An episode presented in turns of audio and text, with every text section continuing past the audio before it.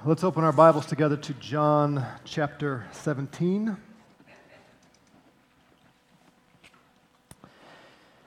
For those of you who weren't here last week, uh, a reminder there is on your, on your seat a phone number that you can send anonymous questions to. We've already gotten one question today. Uh, we'll take a few minutes at the end of the uh, sermon to engage with some of the questions. We're not going to put these cards on your seats every week, so you might want to put this in your phone so that you have it. Uh, if you'd like, I can give you Alicia's personal number. You can just text them to her. or not. I heard that. I'm going to read uh, chapter 17, verses 17 through the end of the chapter of the Gospel of John. Please listen as is appropriate for God's word. This is our Lord praying to the Father. Sanctify them in your truth. Your word is truth. As you sent me into the world, I also have sent them into the world.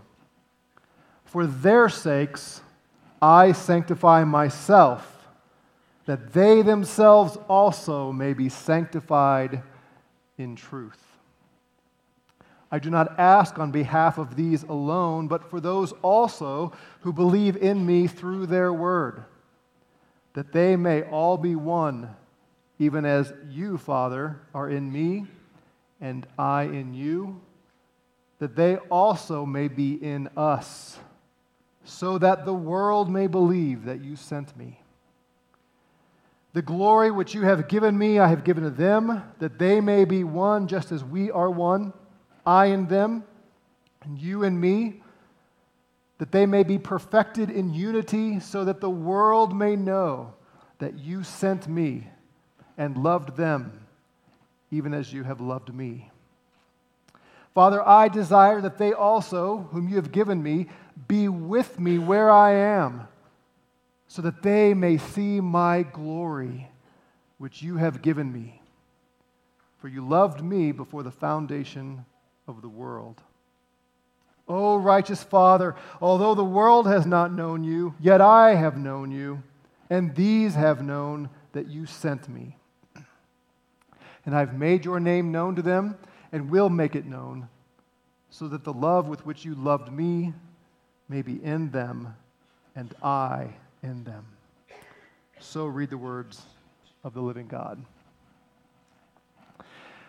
So, a few years ago, somebody in this church introduced me to a television show. I can't remember exactly who it was. I think it might have been Bob Frank.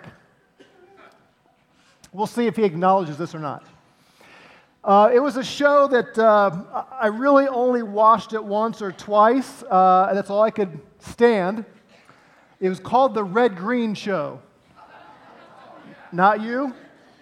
I got one, oh yeah, over here. So whoever you are, fess up to me later if you're the one that. Uh, raise your hand if you've ever seen the Red Green Show. Wow, really? Uh, once you see it, you can't unsee it. It's, uh, for those of you who don't know, it's kind of like uh, MacGyver meets Mr. Bean. I mean, isn't that a, isn't that a, a fair assessment? It's, it, was, it was crazy. Whoever made me sit and watch an hour of this, it was like torture. Uh, I think it's a PBS show. I don't remember, but anyway. But there's one line that stuck with me. This was years ago that someone made. I mean, uh, in, in, invited me to watch it, and one line stuck with me from this show, and it was something like this: If the ladies can't find you handsome, at least let them find you handy.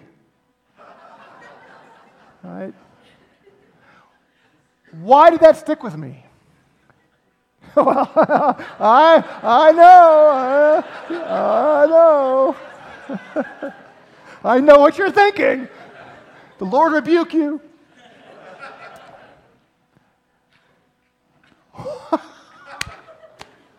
My wife just said I'm not handy. Ergo, I'm handsome. All right, I'll take. well, despite that, what? we should have gone with another introduction. I think the reason that stuck with me is because as a man, I want to be useful. It's who we are as men. And I, and I know this is probably true of women to some degree as well, but for men, there is something about how God has wired us that we want to have a mission. We want to know that we're doing something of lasting value. It's, it's, it's what we're supposed to be. And of course, in our culture today, everything is against that. Uh, men are being, being crushed. You know, everything men do is called toxic masculinity, whatever nonsense that is. And, and, and all this, you know, down with man, let's, let's lift up women. You had the women's march yesterday. You can't have a man's march, at least nobody shows up. Uh,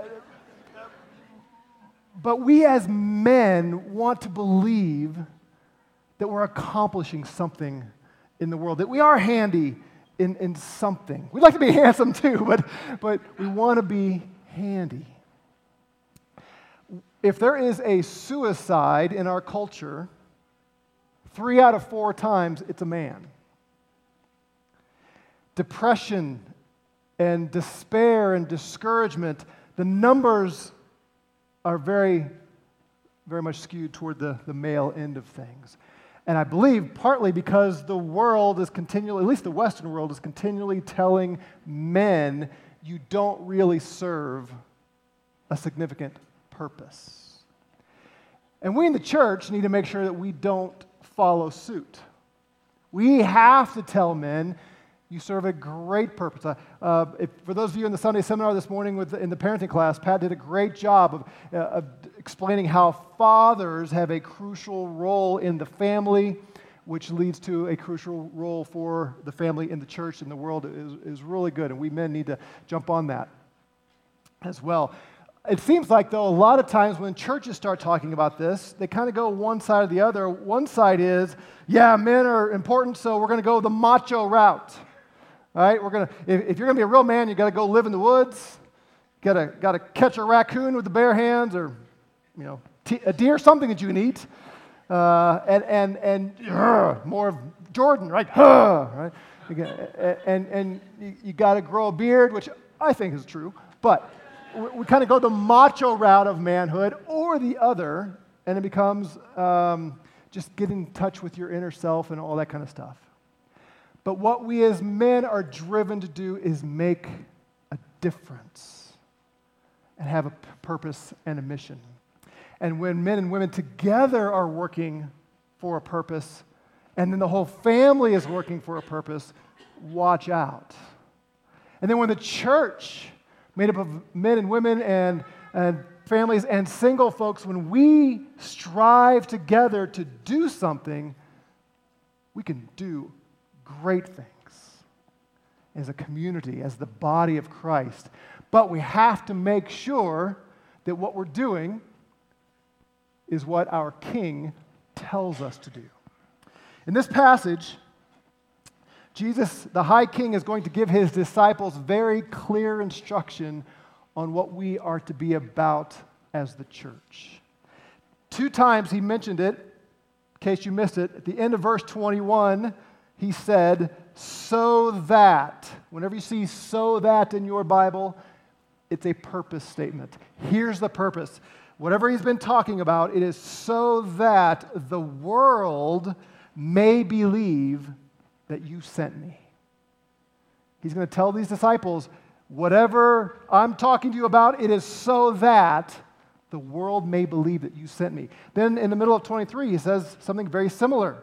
So that the world may know that you sent me.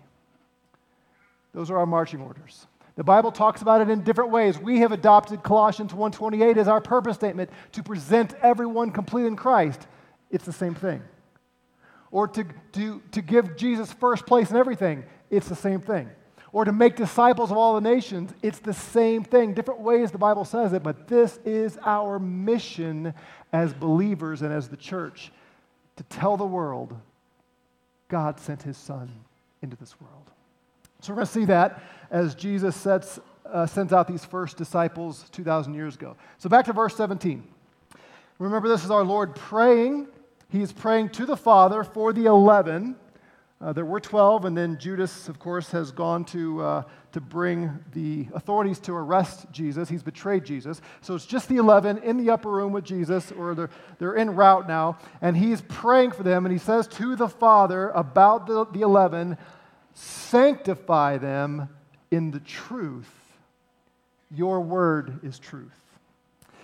When we see the word sanctify, we tend to think of the doctrine of sanctification, our progression in righteousness, where God is making us more righteous. And, and we think of, uh, you know, a year ago you were doing this, and now you, if you've progressed in sanctification, you should be better at that. You should be uh, more holy and that kind of thing. And that is true. It's what the word means uh, in some cases, but at its root, sanctify means to set apart and set apart for use to God. That's, that's how this is used.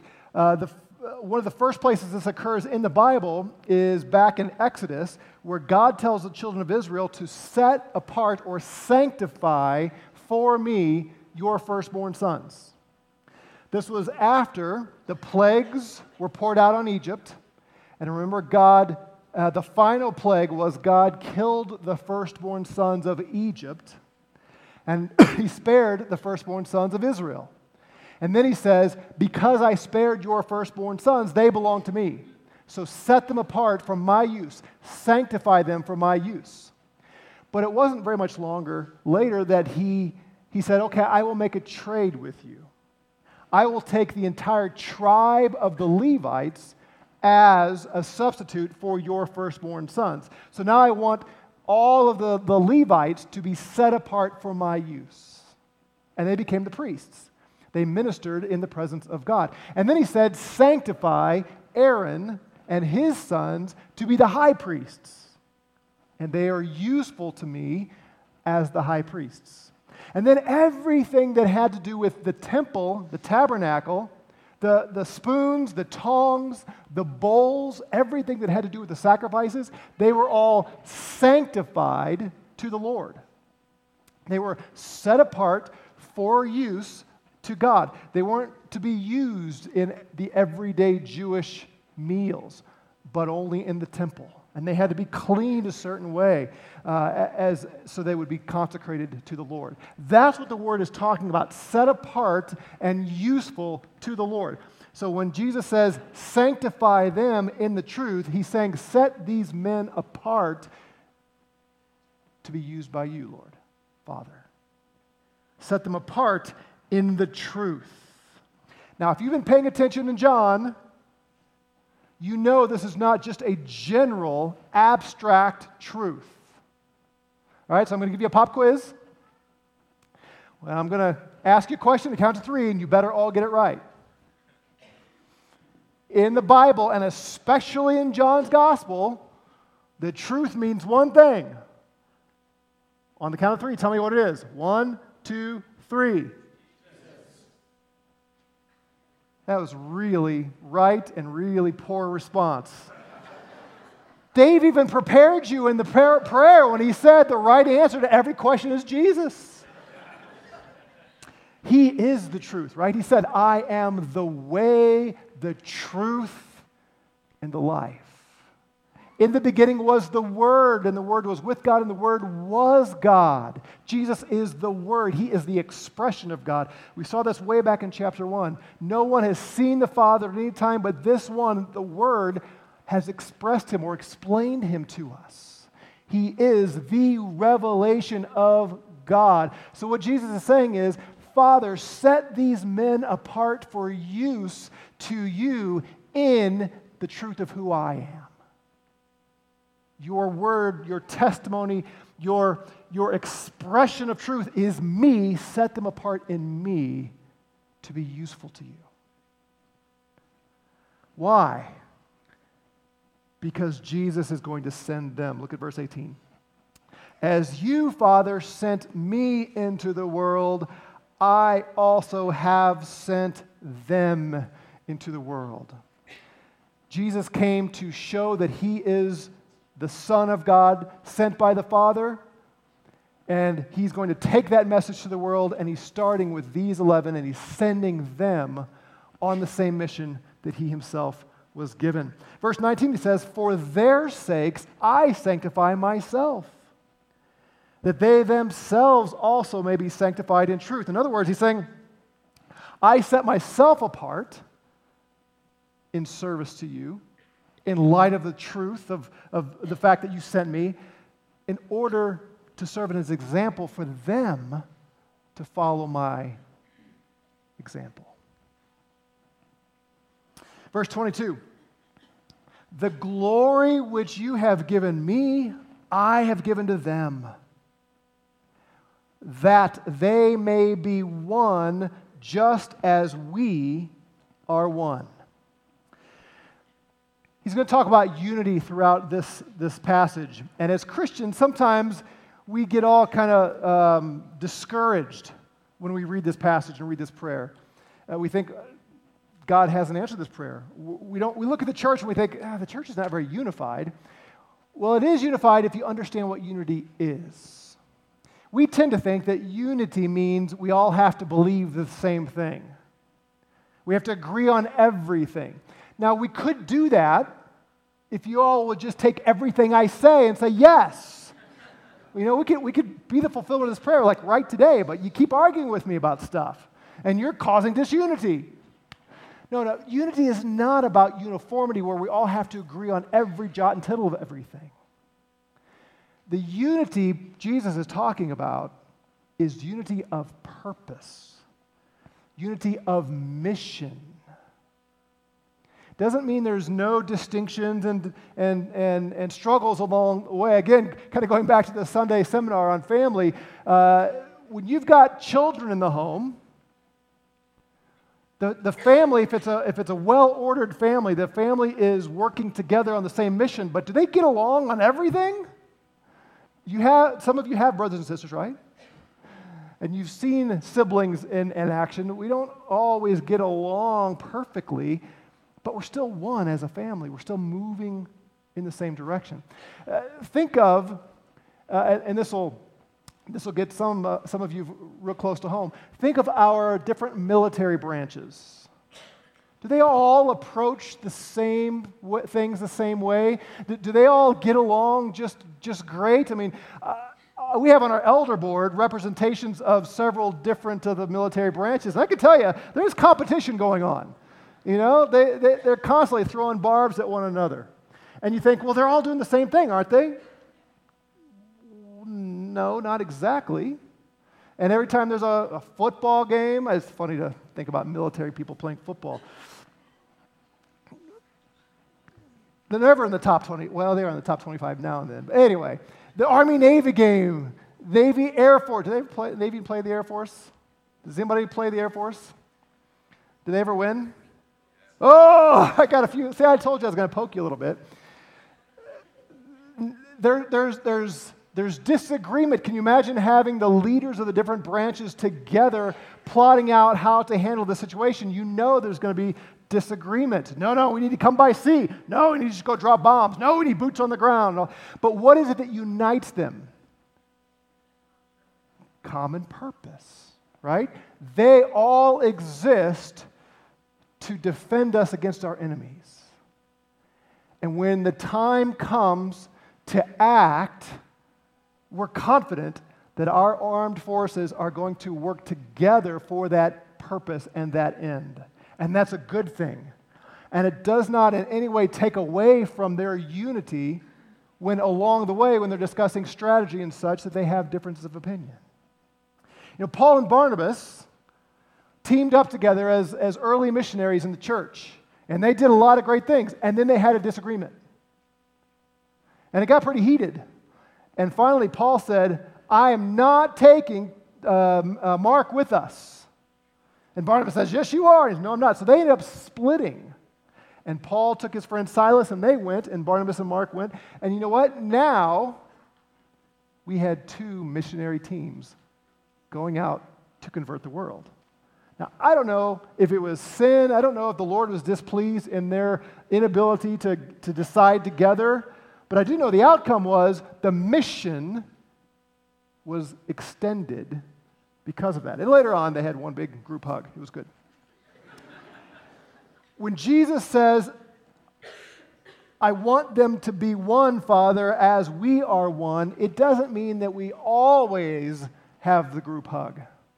It doesn't mean that we all just think, mm, I would never disagree with the thing that comes out of your mouth. I love you so much. We're just, you know, everybody's all cuddly. That's not unity.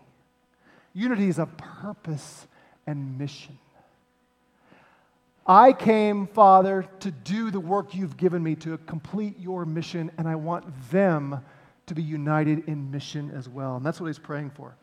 Verse 23 I and them, you and me, in me, that they may be perfected in unity, so that the world may know that you sent me and love them even as you have loved me.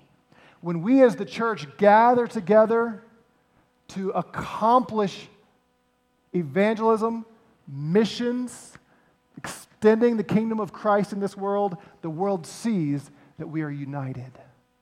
And if we have some family squabbles along the way, that's fine. As long as they don't become true dysfunctional fighting, we're about the bigger mission. Get after it, and we will fulfill Jesus' prayer here.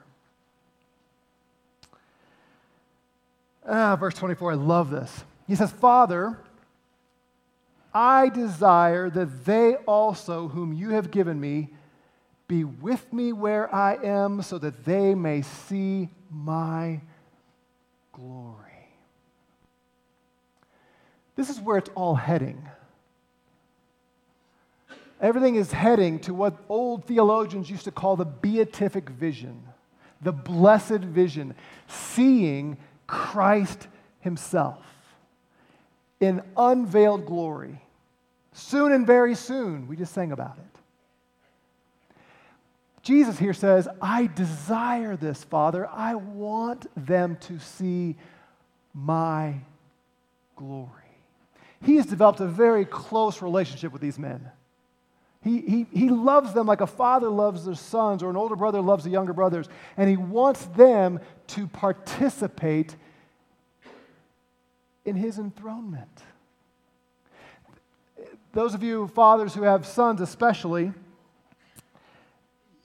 maybe you've experienced this or you can imagine what this is like. If you are the recipient of, of some kind of award, you've achieved some level of, of success, is there anything more wonderful than standing on the platform to receive that, that recognition and, and having your son up there with you? I mean, you, you think of the, like the, the MVPs of the Super Bowl, and you see those stories at time, or the, the pictures at times when, when the kids all come running out after the game and he picks up his, his son and walks up there and carries him up on the platform while he's being interviewed. You know, what a, what a great sight. And, and you can just tell the father is beaming that he gets to have his, his son right there with him. And, and I know there's a lot of excitement this year that it won't be Tom Brady holding his kids this year. It's going to be somebody else. And he's going to hold his kid and think, I'm so thrilled that you, my son, get to be up here with me and experience this moment. There's just there's something wonderful about that as, as a dad. that's, that's kind of what Jesus is saying. Father, I desire, I want this. I want them to see my glory, to, to participate, to be there with me when I sit on the throne. It's coming. It's coming says, You have loved me before the foundation of the world. And he's already talked about how he's going to go back to that glory that he had before. And then he says, Oh, righteous Father, verse 25, although the world has not known you, yet I've known you.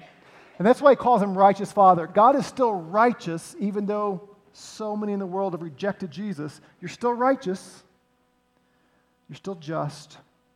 The world hasn't known you, but I've known you, and these have known you, these 11, and they've known that you sent me.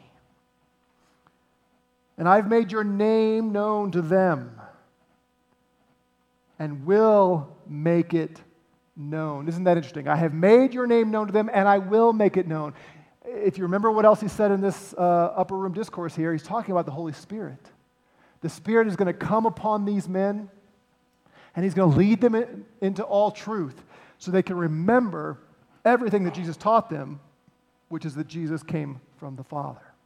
I will make it known to them again through the Holy Spirit so that the love with which you loved me may be in them and I in them. Again, the unity that we have with Jesus is not a feel good moment, it's all about the mission. It's all about believing that God sent his son and telling the world that God sent his son. So far, everything we've looked at has been primarily to these 11 disciples. The question is well, what does this mean for us? We're going to get here. Do you know that you are in the Bible? If you are a Christian, you're actually mentioned in the Bible. In fact, you're mentioned by Jesus, you are prayed for by Jesus, and you are mentioned in the text that I just read to you. Verse 20 I do not ask on behalf of these alone. So, this is Jesus praying to the Father about those 11. He says, I do not ask on behalf of these alone, but for those also who believe in me through their word. That's you, and that's me. If you're sitting here as a Christian today, you came to believe in Jesus Christ through the words of these 11 men. They wrote the words down, they shared it with their mouths to the next generation and the next generation and the next generation. And here we are 2,000 years later, and we have their words. And we know about Jesus. And Jesus saying, I'm praying for those who will believe in me through their word. What's his prayer? That they may all be one. Not that we all have the kumbaya moment, but that we are one in mission that we see our purpose on planet Earth is to convince the world, at least proclaim to the world, the Father has sent his Son. Even as you, Father, are in me and I in you, that they also may be in us, so that the world may believe that you sent me. That's our mission. That's our purpose. That is why we are on planet Earth to extend his kingdom, to bring more people into the kingdom, to tell everyone that we can come in contact with the Father sent his Son. You can be reconciled with the Father. That, that passage that I read at the very beginning, we are all sinners. We live among sinful people. We live among people who do their own thing, who aren't concerned with pleasing God. And someday they're going to stand before God and be called to account for their actions. Every one of us is going to stand before God, and if we have disobeyed God, as we all have, remember Jesus called him righteous Father? The righteous thing to do for the righteous Father is to condemn every person who has disobeyed. That's the right thing to do. And God has said, I'm going to do that unless you believe in my Son. But if you'll believe in my Son, I will forgive you. And on that day, instead of judging you guilty, I will declare you righteous if you believe in my Son. We are surrounded by people who don't know that message, by people who do not know that they're going to give an account to God for their sin. And they do not know that the Father sent his Son to go to the cross and die so that they could be forgiven. People don't know that. I, I can't remember. I think I shared this recently with you, but if not, I'm going to share it. If I did, well, you get it again. I was talking to an unbelieving couple just a few weeks ago, and I, I made an allusion to Adam and Eve, and the wife looked at me completely blank stare. No clue who Adam and Eve were. We cannot assume that anybody we're talking to knows anything about this book. Well, if she doesn't know who Adam and Eve is, you know she doesn't know the truth of who Jesus is. And she doesn't know why it's important that Jesus came. We have to tell people. It's our mission. It's why we are here on planet Earth. And that's where our unity comes from is that mission. Yes, there are differences. Yes, there are things that it'd be great if everybody understood it the right way, right? Which is your way and my way, right? The way we understand it. Not every Christian does. We had a, a discussion um, recently. There's a, there's a local, uh, a nearby Presbyterian church that wants to use our building in the afternoons on Sundays. They're, they're trying to get off the ground. They're trying to build their church, and they'd like to meet here in our building. And you know, they're Presbyterians. That means they're wrong about baptism, right? I mean, you know that. They're wrong. I've met with a pastor and I told him, You're wrong. No, the ironic thing is, he went to a Baptist seminary and I went to a Presbyterian seminary. Very interesting. And I said, Well, just go back to your roots, man. Just go back to what you.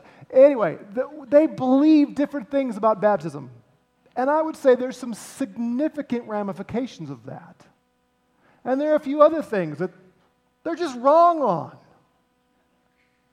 But you know what? This pastor and his church, they have a vision and a passion to tell people about the Son of God. And for that reason alone, we are brothers. We're on the same team. We're on the same mission. We're the army, and they're the. Uh, uh, we're the right armed force, and they're the not quite as good one, but we're all doing the same thing and seeking to accomplish the same mission. And we can stand side by side with them and complete the mission Christ has given us. And there are a lot of Christians in this world, in this city, that don't agree with us on everything. That's okay. We don't all agree on everything. I don't agree with myself on everything. But the mission remains that the world may know that the Father sent the Son. That's what we're here for. And as the body of Christ at Front Range Alliance, that's our purpose. And I want to tell you, men, women, children, you don't have a lot of time to become despairing and discouraged and frivolous with your time when you realize the mission that Christ has laid out for us. There's a lot of work to be done, and He's given it to us to do it. All right, let's see what questions you have, if any. Do we have any, or did I explain it so thoroughly that nobody? Oh, we okay.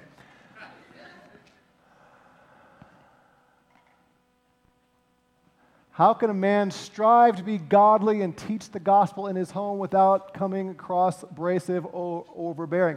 Well, easily, just don't be abrasive or overbearing. I mean, come on, that's not hard. Um, oh, I'd love to be able to ask a follow up question on that. Um,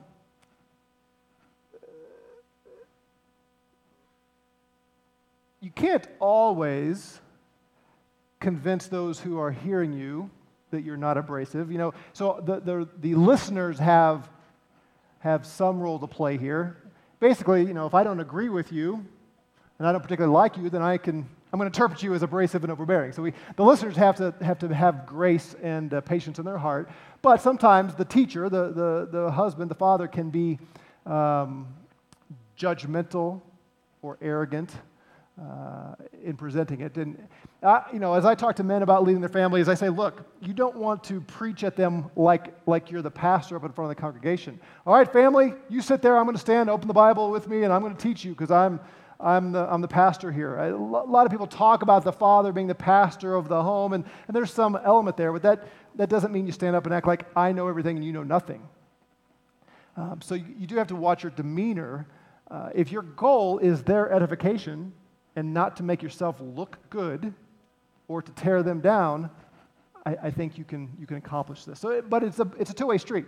The, uh, the, the rest of the family needs to be gracious and, and hear with, with uh, patience, and the, the, the guy who's leading needs to make sure that he's careful, that he's not um, overbearing. Well, that's the word, that he's not too harsh in what he's saying. All right, next. What does love them even as you have loved me mean in verse 23?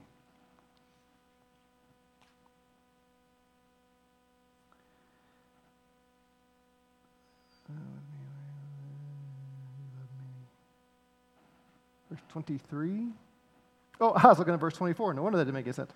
I am in you, you and me, that may be perfect in you, so that they may know that Jesus may love them, even as you have loved me. Yeah, again, it's um, this all has to do, it, it ties in with pleasing the Lord. It's a good question because there, in the last generation or two, you have heard preachers and teachers and pastors say and authors say, uh, so much so that God loves us unconditionally, right? We hear that over and over again. God loves you unconditionally. You realize the Bible never says that, right? That is not a phrase that you will ever find in the Bible. Now, we don't want to go too far the other way and say that we merit God's love either. But there is a relationship between the Father's love for the Son because of the Son's obedience and the Father's love for us because of our obedience. We've already seen this in this upper room discourse. Uh, look back at verse 23 of chapter 14. Jesus answered and said to him, If anyone loves me, he will keep my word, and my Father will love him. You see that? Jesus is not hesitant to say, My Father will love you if you obey me. The alternative is, God will love you if you disobey him. That's not how it works. My Father will love him, and we will come to him and make our abode with him. He who does not love me does not keep my words, and the word which you hear is not mine, but the Father's who sent me. And, and there are several other examples of this. So he loves us, he loved the disciples, and he will love us even as the Father loved the Son. Well, do you remember, uh, again, someone uh, mentioned this already, uh, I guess it's in the parenting class when God the Father first speaks, the first words we have from him, uh, oh, well, that's not true. The second words we have from him about Jesus is, This is my beloved Son, in whom I am what? Well pleased. Because he's obeying me. Right? So he loves these men because they are going to obey Jesus. And that's what he's, he's getting at. As much as you love me, uh, is fine as long as we don't get too mushy with that. I just love you so much, Jesus. Like God says to Jesus, I just love you so much. And I love those people so much. It, it's not a, a sentimental kind of love, it is a, a father loving his son because his son is pleasing him. Now, that doesn't mean that every time you displease him, God says, Oh, I don't love you anymore. It's not that kind of thing. We must not put our works on either side, uh, either ditch, where either they don't matter at all or they're everything. No, we are to obey him, serve him, please him. And he says, I will love you as you do that. If you have more questions on that, you can talk to me afterward. Next. Is Jesus still praying these kinds of prayers in John 17? I think so. I think so. Uh, he ever lives to intercede for us. He is constantly interceding for us. And whether that means he has to actively pray or just within the Godhead, it, it's sort of perpetual, you know, I don't know, it doesn't really matter. Uh, the point is, I, I, I believe so. We, we know that he is our great high priest who is ongoingly interceding for us, and that would seem to include praying. So I believe so. I believe he is praying to the Father, keep them in my love, keep them in your love, keep them unified, and enable them to complete the mission. All right, we're going to wrap it up. I want to conclude with the words that the Apostle Paul said to Timothy. You'll see some of the same themes from John 17 in this when Paul says to Timothy, Be diligent to present yourself approved to God as a workman who does not need to be ashamed. See that? He, he says, Be diligent, strive to present yourself approved to God. Work hard to gain God's approval. That's what Paul says to Timothy accurately handling the word of truth. Everything starts with knowing Christ, who is the truth, the message of Christ, and, and understanding that rightly, pleasing Him because of who Christ is. And then he says, a little bit later, he says, Now in a large house there are not only gold and silver vessels, but also vessels of wood and earthenware. Which one do you want to be? Do you want to be a vessel of gold and silver or wood and clay? You want to be gold and silver, right? It's more valuable, it's more useful, it's more enduring. It says there are some vessels of honor and some of dishonor. Which one do you want to be? Three of you want to be honored. Good. Therefore, if anyone cleanses himself from wickedness, he will be a vessel for honor, sanctified. Remember, we talked about what that means set apart and useful to the master, prepared for every good work. We are to strive after righteousness and usefulness to please the Master and set ourselves apart for that. So God sets us apart, but we have our role to play in that as well. To make a difference, to do something for Christ to expand his kingdom. Remember, we've, I'm going to just keep preaching this until you get so tired of it. There will be no end to the increase of his kingdom or of peace. Well, how is he building his kingdom on planet Earth? Through holy vessels who are useful in the Master's hand. That's our job. He has laid the foundation. We build on that foundation till we all grow up into the temple of Christ. That's our work. Let's pray. Righteous Father, I pray for every brother and sister in this room that you would make us useful to you. That you would answer our Lord's Prayer and that you would set us apart